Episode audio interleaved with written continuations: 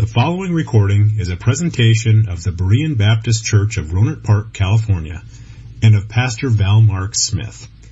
We are an independent Baptist congregation committed to the accurate presentation of the historical doctrines of the faith. We welcome your visit to our services anytime here in the Rohnert Park area.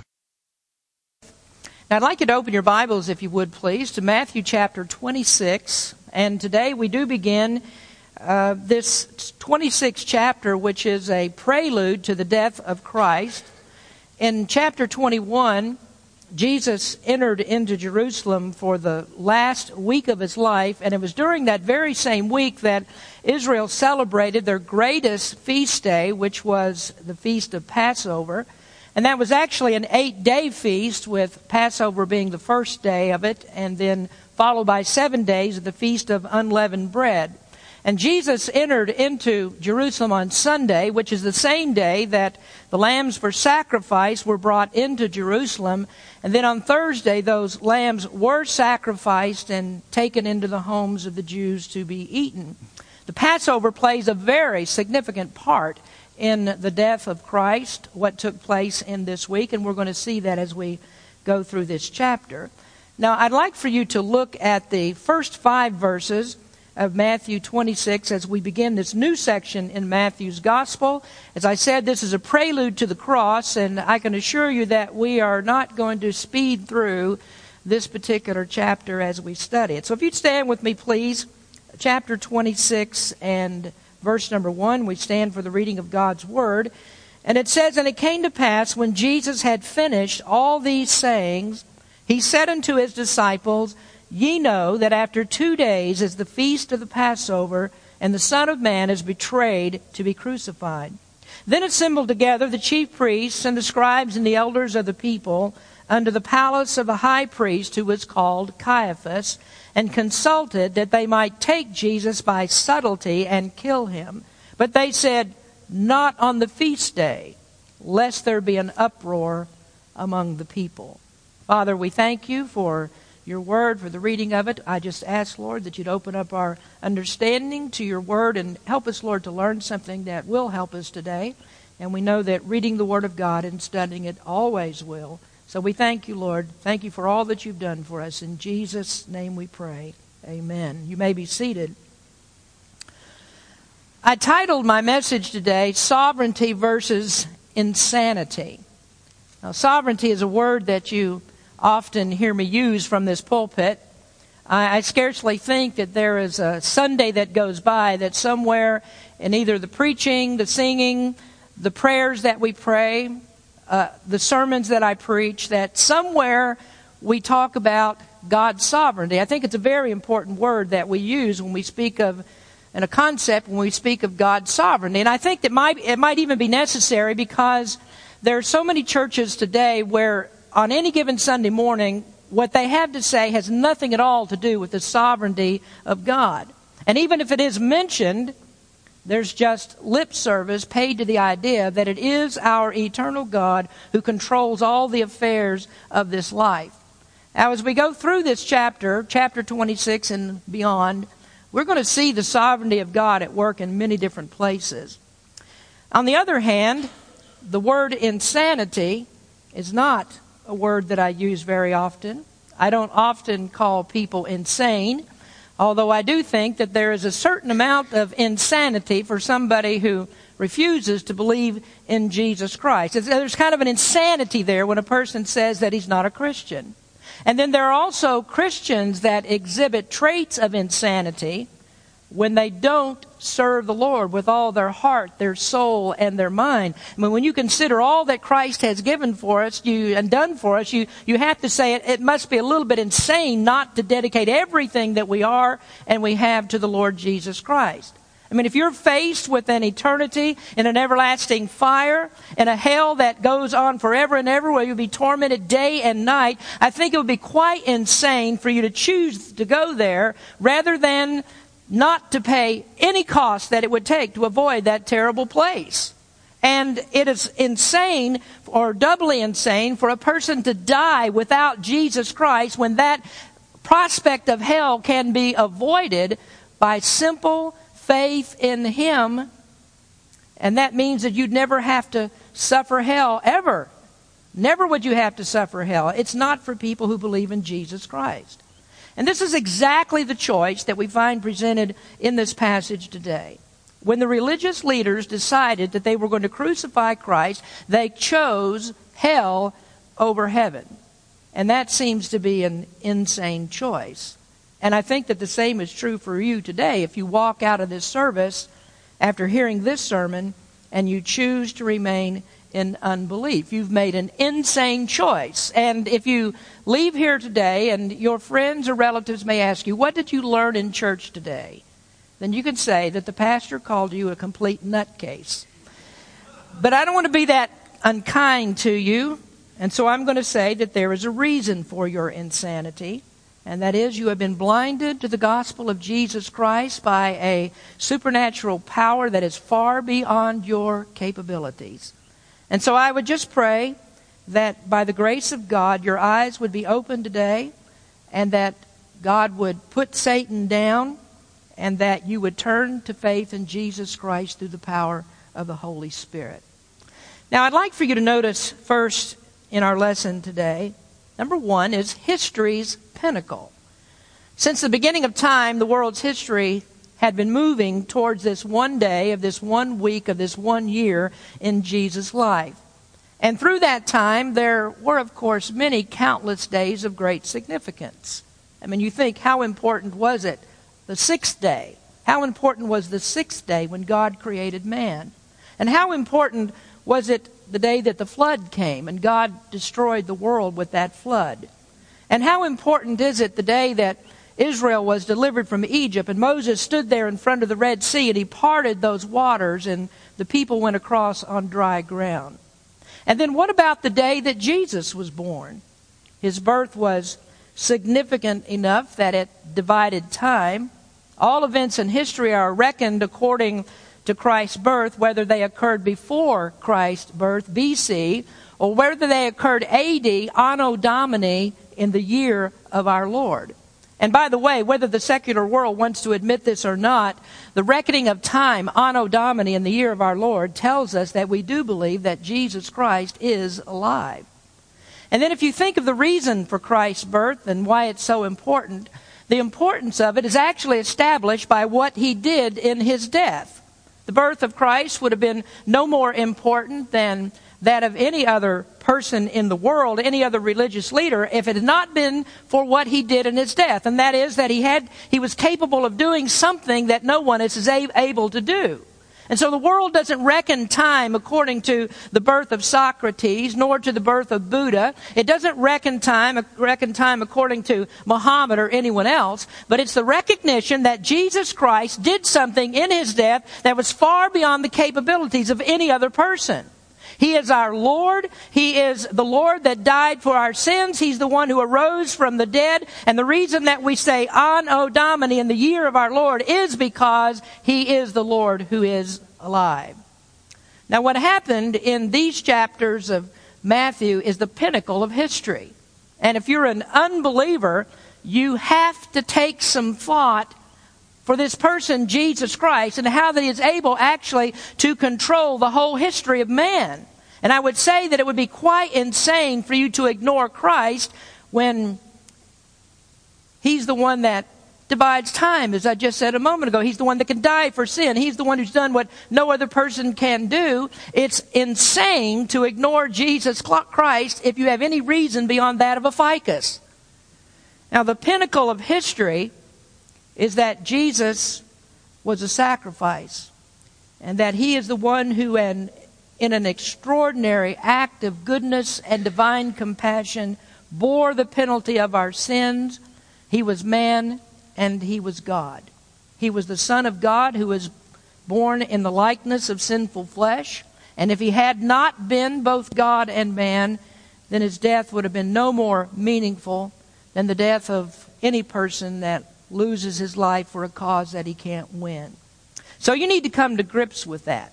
That the history of Jesus is written in the pages of Scripture. And you would be insane not to consider that the Holy Bible has this universal reverence for it because it reveals the history of Jesus Christ, who in turn governs the history of the world.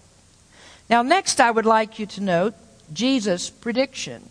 Verse number one, and it came to pass when Jesus had finished all these sayings, he said unto his disciples, Ye know that after two days the feast is the feast of the Passover, and the Son of Man is betrayed to be crucified.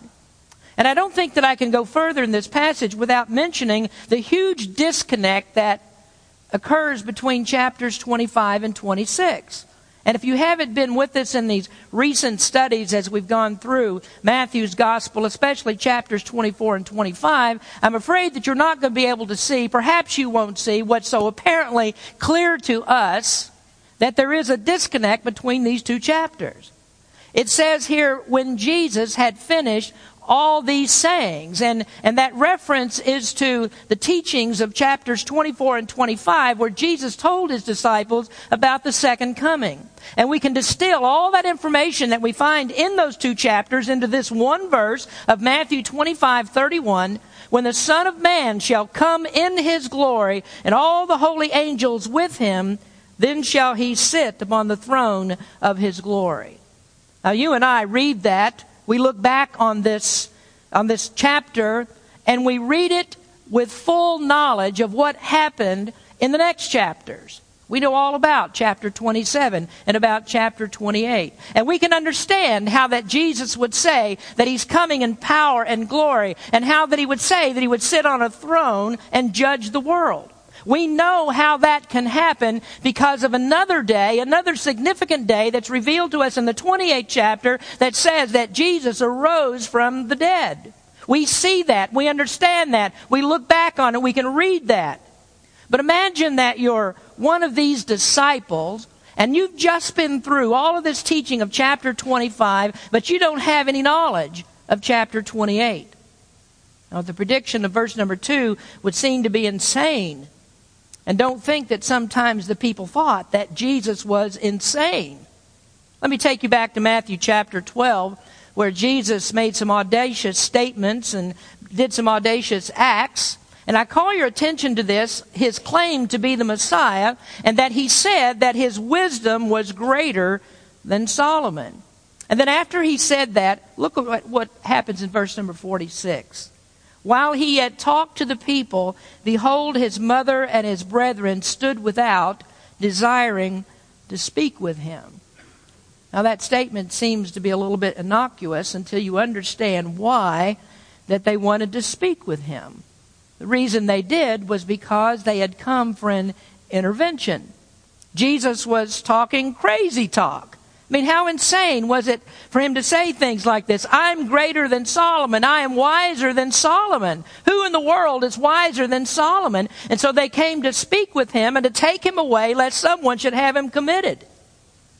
Now, between chapters 25 and 26, there is this disconnect because the disciples heard that he was coming in power and great glory, and then they heard there's going to be a crucifixion. And those things don't really line up for someone who claims to be the Almighty King.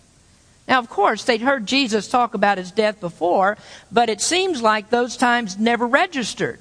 Three times before this, he said that he would be killed, and he told them who would do it. You can look at those passages again. Uh, chapter 16, verse 21, chapter 17, verses 22 to 23, chapter 20, verses 17 through 19. And let me just read to you that last one, chapter 20 and verse 17. And Jesus going up to Jerusalem took the twelve disciples apart in the way and said unto them, Behold, we go up to Jerusalem, and the Son of Man shall be betrayed unto the chief priests and unto the scribes, and they shall condemn him to death, and shall deliver him to the Gentiles to mock and to scourge and to crucify him, and the third day he shall rise again. And so they'd heard it before. And I strongly suspect that after the teachings of chapters 24 and 25, they couldn't believe that a crucifixion would actually happen. Now, he told them that he would die. He told them that he would rise again. But we know that they held out no hope for the resurrection because three days after he'd been in the grave, we find the disciples totally despondent. And It was difficult for them to believe, even after they heard the message, that he'd risen from the grave. They were doubtful about it. And so when they heard chapter 26 and verse number 2, and they compared that with chapter 25 and verse 31, they thought that something is wildly crazy. How can both of these things be true? How can he come in power and glory and yet suffer the death of crucifixion? And I think that that probably sounded a little bit insane. But Jesus' prediction was right on target. And that's because of our next point and that is God's plan. Verse number two, Jesus said, Ye know that after two days is the feast of the Passover, and the Son of Man is betrayed to be crucified. Now, let me take you back to the dawn of creation. And uh, I care very little that you might think that I'm insane because I believe that the world was created in six literal days in 24 hour periods.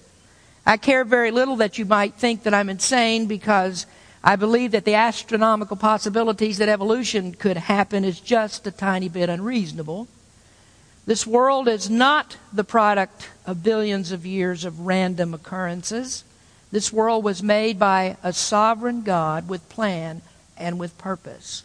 And if you want to know that purpose, I can give it to you in one word it's the word glory. The reason that this world was created was for the glory of God. Now, if you have designs on climbing a mountain in Tibet to reach a guru who can tell you the meaning of life, save your money, take a cruise, because I can tell you for free what the meaning of life is, and that's the glory of God. The meaning is the glory of God. That's all it ever was, and it's all it ever will be. And so, if you don't glorify God with your life, which is the purpose of your life, then you're not fulfilling your purpose. You're taking up space. Now, it's kind of insane then to waste your time reading books of philosophy and meditating with your legs wrapped around the back, of your neck trying to figure out what is the meaning of life. All you really need to do is come and ask me, and I'll tell you about it. But anyway, it was on day six that God created man, and he breathed into him the breath of life, and the Bible says that man became a living soul. And I don't know how long it was after that, but apparently it wasn't very long that Adam sinned against God and Adam forfeited his life. But then, in stepped God. And in a symbolic gesture, he killed animals and he took skins and he clothed Adam and Eve. And so, thus, God established the principle that there must be a blood sacrifice in order for sins to be forgiven. So there, God revealed a part of His eternal plan. That it would take the shedding of blood, that's how He would forgive sins, and that's how guilt would be set aside forever. And we notice who is the one who did that. God is the one who did it. Now, Adam made an attempt to make things right with God, and this is symbolic as well. Adam made fig leaves to cover his nakedness. That is symbolic of your attempts to try and make yourself right with God, which is never going to happen because God is the one who has to do this. So God would not accept Adam's attempt. God says the shedding of blood. That's the only way that this can happen. And so what I'm telling you is that the death of Jesus Christ was planned by God.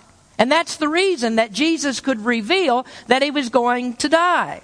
And if you haven't heard this before, which if you come to Berean, you do know this, but if you haven't, brace yourself for this because the one who was going to kill Jesus Christ was God. And make no mistake about this. He used human instrumentality, and we see that at work in this passage, but make no mistake that it was God who actually planned this. And how do I know that? Revelation 13, verse 8 says that Jesus Christ is the Lamb who was slain before the foundation of the world.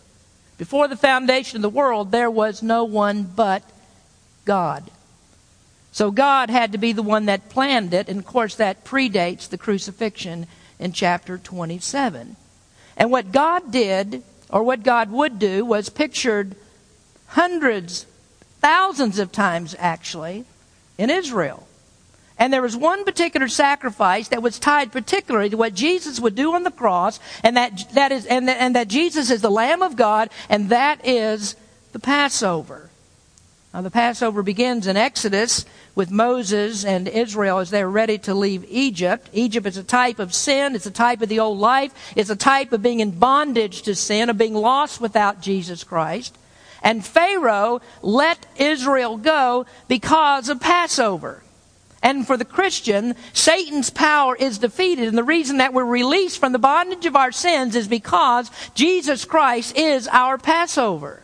And so we find Jesus Christ as the paschal lamb here in Jerusalem at Passover time because he is that lamb that takes away the sins of the world. Paul connected Christ with Passover when he said in 1 Corinthians 5 verse 7, For even Christ our Passover is sacrificed for us. And then there are other passages of Scripture that link Jesus to the Passover. Philip preached to the eunuch in Acts chapter 8 from Isaiah chapter 53. And we read these verses in Acts 8. The place of the Scripture which he read, that is, the eunuch was reading, was this He was led as a sheep to the slaughter, and like a lamb dumb before his shearer, so opened he not his mouth. In his humiliation, his judgment was taken away, and who shall declare his generation? For his life was taken from the earth. The eunuch was reading that, and then we see what happened in verse 35. Then Philip opened his mouth and began at the same scripture and preached unto him Jesus. Jesus is the Lamb of Isaiah chapter 53. Peter wrote in 1 Peter chapter 1, For as much as ye know that ye were not redeemed with corruptible things, as silver and gold from your vain conversation received by tradition from your fathers, but with the precious blood of Christ as of a lamb, without blemish and without spot, who verily was foreordained before the foundation of the world, but was manifest in these last times for you. And then John the Baptist connected him. In John 1:29 the next day John seeth Jesus coming unto him and said, behold the lamb of God which taketh away the sin of the world. Jesus was the Passover lamb and he was there at the exact time that he intended to be because that was according to the father's predetermined time. And so he was betrayed and he was crucified according to the divine schedule now, that actually comes clearly into focus as we consider, fourthly, man's plot. Verse number three. Then assembled together the chief priests and the elders, uh, scribes and the elders of the people under the palace of the high priest, who was called Caiaphas, and consulted that they might take Jesus by subtlety and kill him. But they said, Not on the feast day, lest there be an uproar among the people. Now let's take just a moment to consider who these men were that were planning to kill Jesus. These are the chief priests, the scribes, and the elders. Now that's basically the Supreme Court of Israel. Now our Supreme Court, I think, is almost as evil as these guys. Uh, if Jesus appeared before our Supreme Court, the very same thing would happen. They would have him crucified. But here we have this religious group, the Sanhedrin, which was more corrupt than even the Romans themselves. And this was not the beginning of their plot, because there are several times in Matthew that we see it was their long standing, uh, uh, uh, long-standing intention to kill him. Now, returning to chapter 12, that chapter begins actually with the precipitating event for the cross. Tensions start to boil over because of what happened in Matthew chapter 12. And that was when Jesus defied the interpretation, the Jews' interpretation about what it was lawful to do on the Sabbath. You see, the laws about the Sabbath, observing the Sabbath, were actually at the heart of Jewish jurisprudence. And the interpretation of the Sabbath governed everything. And so when Jesus told them that their beliefs about what they could do on the Sabbath was dead wrong, that was like driving a stake into their hearts. All of their authority was vested in the laws that they'd made about the Sabbath. And so if that vanishes, then so does the power of the scribes and the Pharisees. And so they hated Jesus for that. And the main source of that hatred we find right there in chapter 12. It starts to build in that chapter as Jesus defied what they thought about the Sabbath.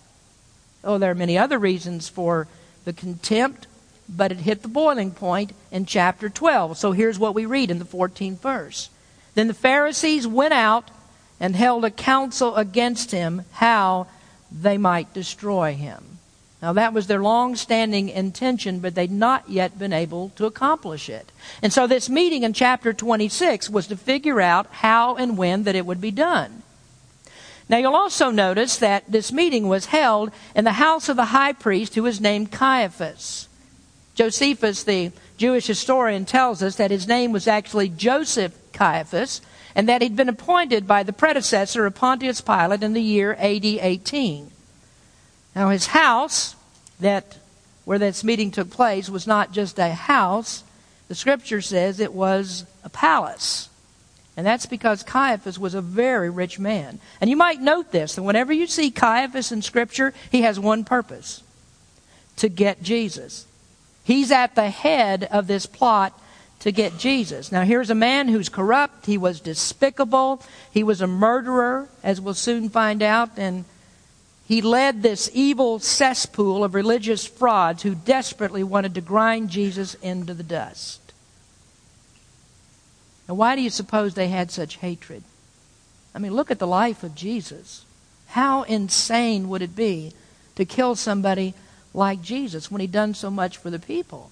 Isn't it a bit insane to take a person who is a healer, who physically saved Israel from every disease that was known to man, and to kill him? Isn't it kind of insane to take this man who was able to calm seas, the one who's able to raise people from the dead, the one who could heal people even from congenital defects? And your best faith healer today can't do that. Isn't it insane to take a person like that and to kill him? Well, why did they hate him so much? Well, we mentioned the Sabbath. We can also take some other hints from what he said in chapter 23. If you're offended by me calling you insane, then you should have attended one of Jesus' sermons. Here's are some of his favorite words hypocrisy, or you're a hypocrite, blind guides, children of hell, fools, full of dead men's bones, murderers, whited sepulchres. That would be interesting, wouldn't it, if we handed each of those voters coming through the door on Tuesday? You, you're full of dead men's bones. You're a whited sepulchre. You stink inwardly. You're a hypocrite. They wouldn't want to come here to vote, I don't think, if we were going to do that. But that's what Jesus said. That's the kind of preaching that he fed these people. And then he told them that their religious empire was going to be torn down and their house would be left desolate. That they were going to lose all of their power and their prestige. But you want to know that what really stuck in the craw of Caiaphas himself? What was it that upset Caiaphas so much? Well, we link it to this word palace. And that's because Caiaphas was a very rich man and he had to pay for his palace. Now let's see what Jesus did to Caiaphas. If you turn back a few pages to chapter 21. Now we've studied this uh, a few months ago, chapter 21 and verse number 12, and you're familiar with it chapter 21 verse 12 and jesus went into the temple of god and cast out all them that sold and bought in the temple and overthrew the tables of the money changers and the seats of them that sold doves and said unto them it is written my house shall be called the house of prayer but ye have made it a den of thieves now the system of extortion that fueled the sale of sacrificial animals at the temple funneled all of the proceeds into the coffers of Caiaphas. Caiaphas was making a fortune. And here at the busiest time of the year, when Jerusalem had swelled to ten times its population for the observance of Passover, Jesus cut off the money supply. And there wasn't anything that Caiaphas could do about it. Jesus had the support of the people. And, and these guys at the temple, they, they, had been, they had been gouging people for years. And so the people were very upset. And so Jesus became the champion of the little man. Caiaphas couldn't do anything about it. His cronies were helpless over this, and so they wanted to kill him, but they knew that the time wasn't right. They couldn't do it. Now, they tried to kill him in Nazareth by throwing him off a cliff, but Jesus got away.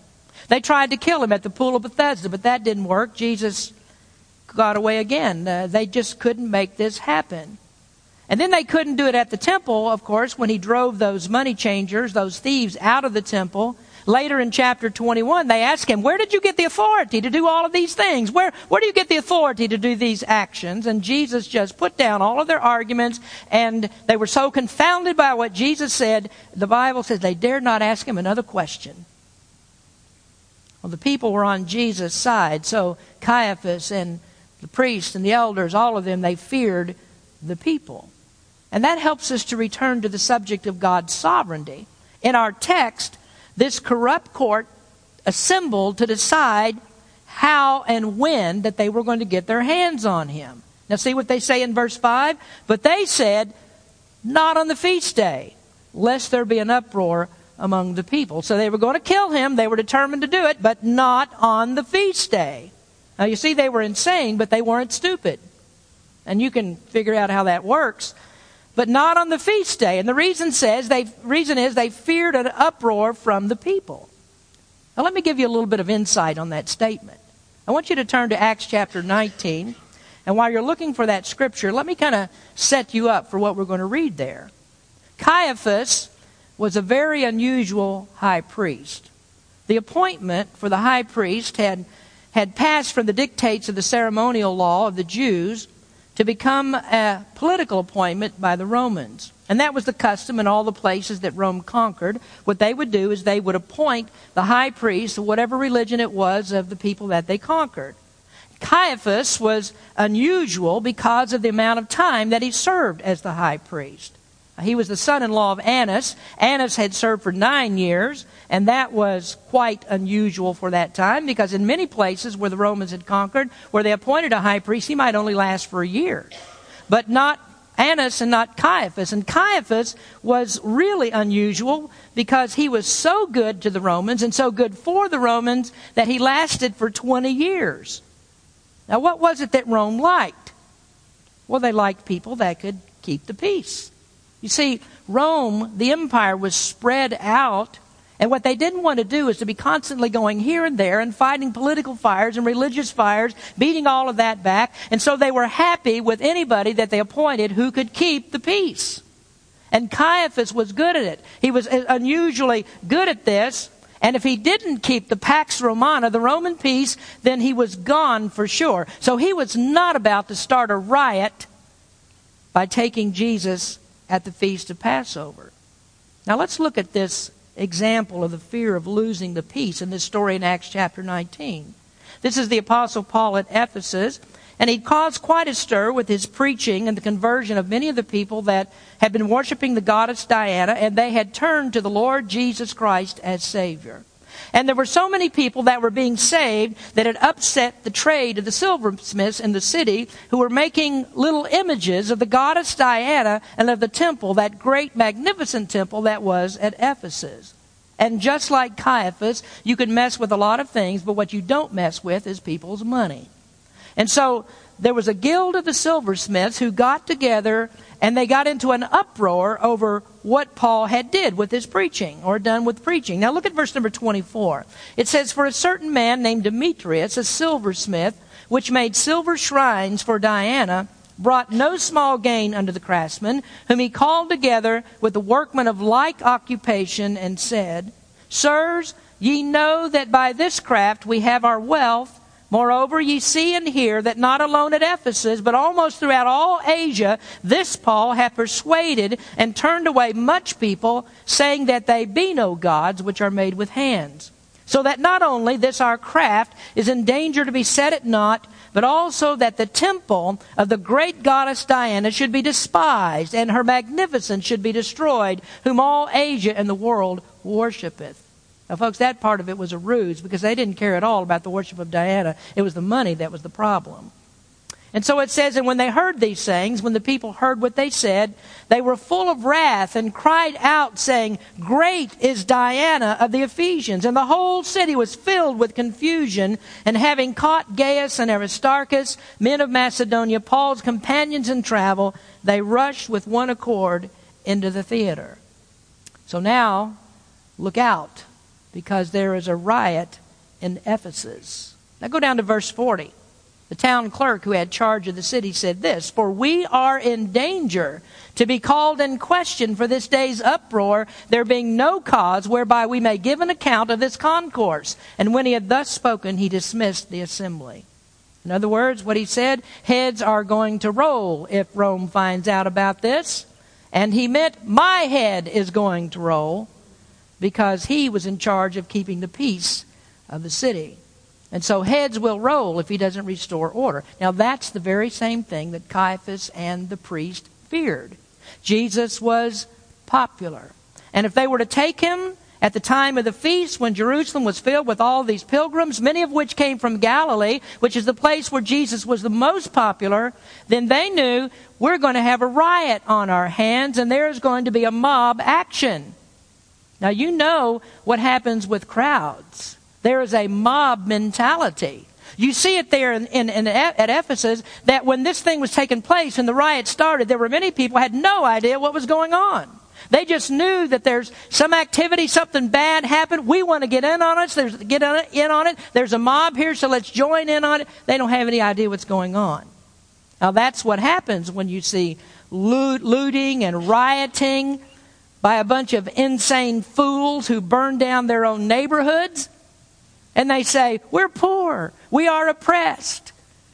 The, go- the government and people, we're being oppressed. And just to show you how upset we are, we're going to destroy everything we own.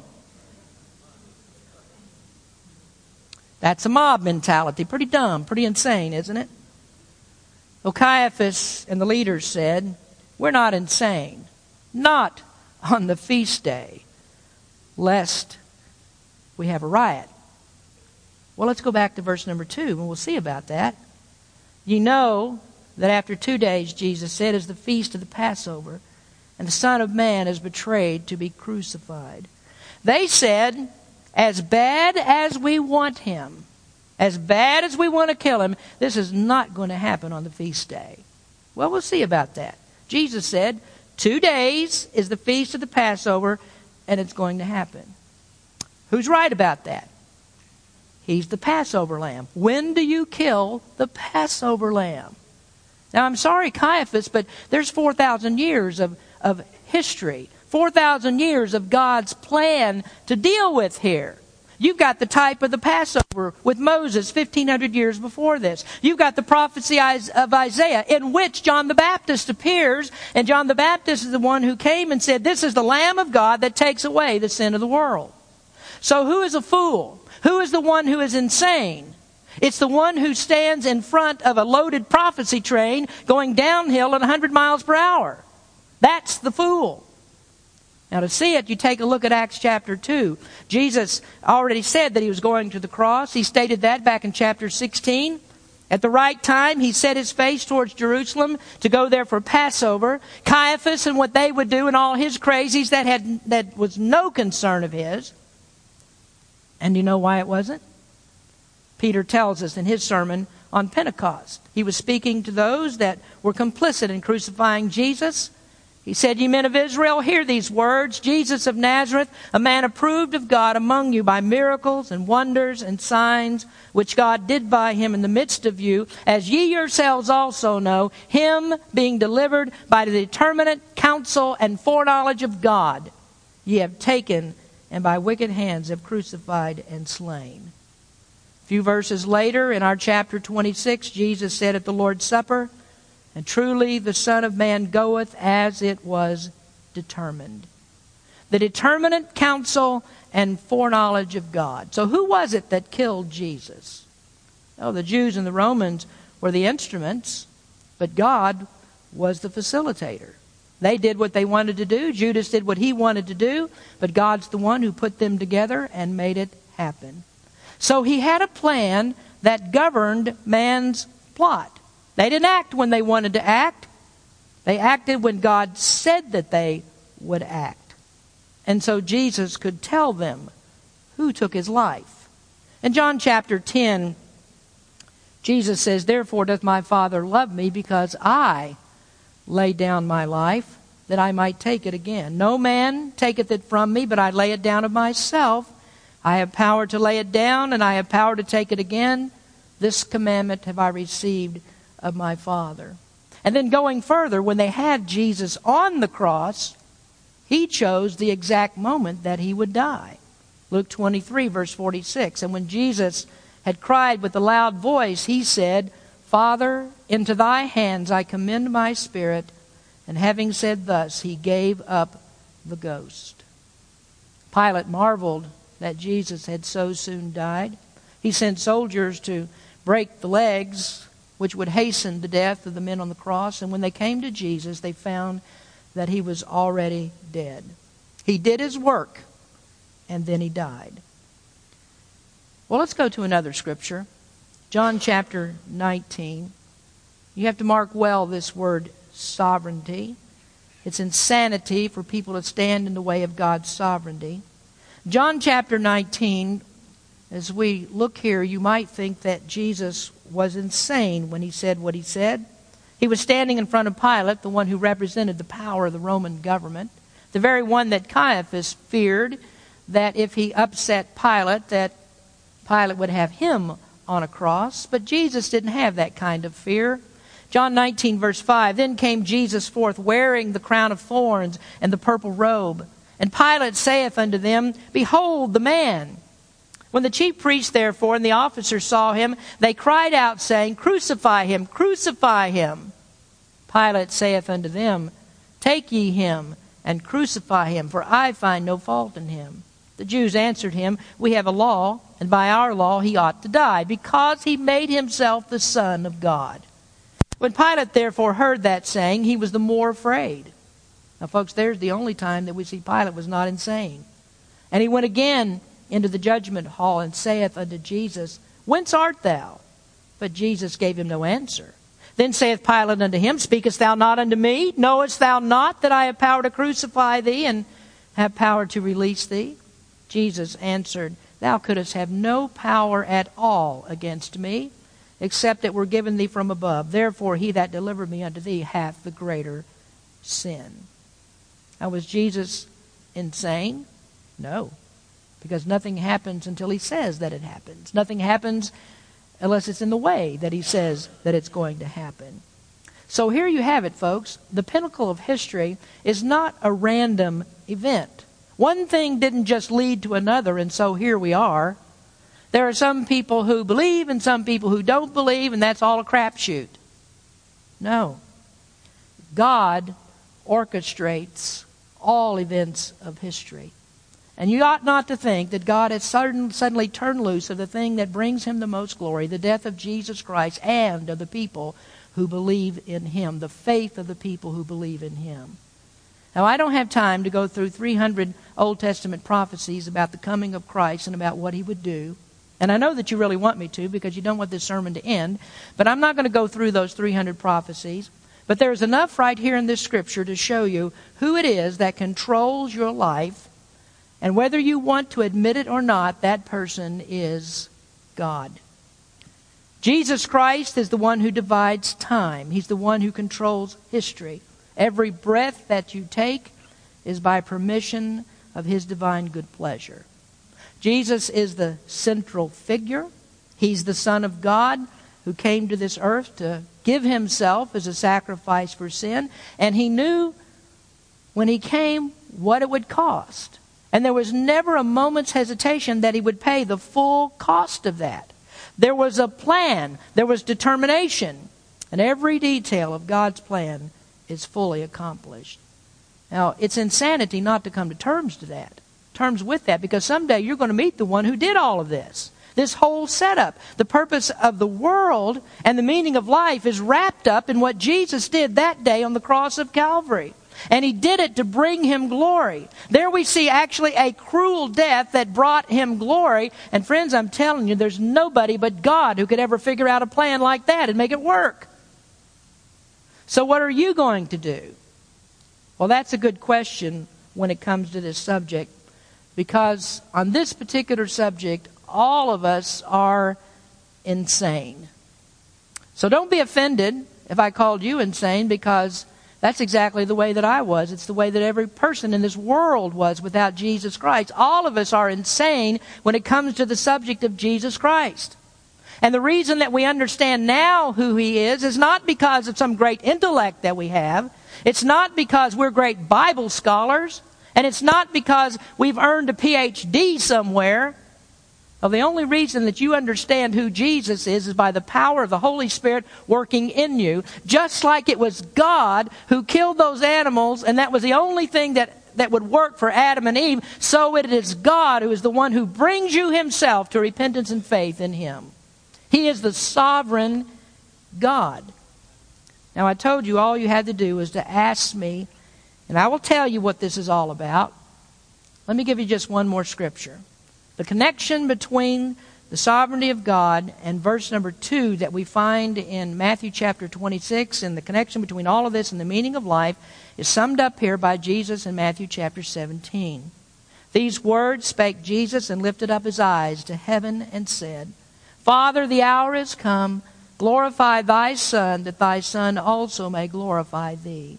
As thou hast given him power over all flesh, that he should give eternal life to as many as thou hast given him.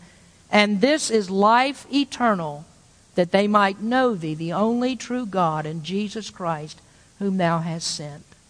What is the meaning of life? Did you know that you were created not just for this life? that you have an eternal soul. The meaning of life is stated right here by Jesus to know God through Him, to know God through Jesus Christ. This is eternal life, that they might know Thee, the only true God, and Jesus Christ, whom Thou hast sent. That is a very simple, sane answer to the meaning of life. Let's pray. Father, we thank you today for Jesus Christ. We thank you, Lord, that you did have a sovereign plan.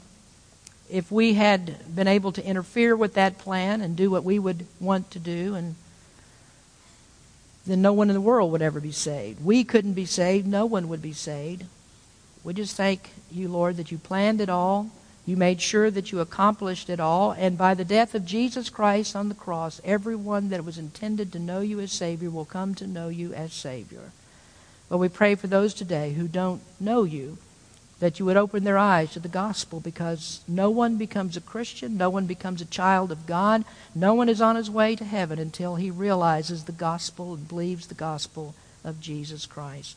Speak to someone today, Lord, and just show how insane it is to choose hell over heaven. Strengthen your people today, Lord, and help us to realize once again we depend on you and only you. We can do nothing for ourselves. You are sovereign over all affairs of this life. Speak to our hearts today. In Jesus' name we pray. Amen.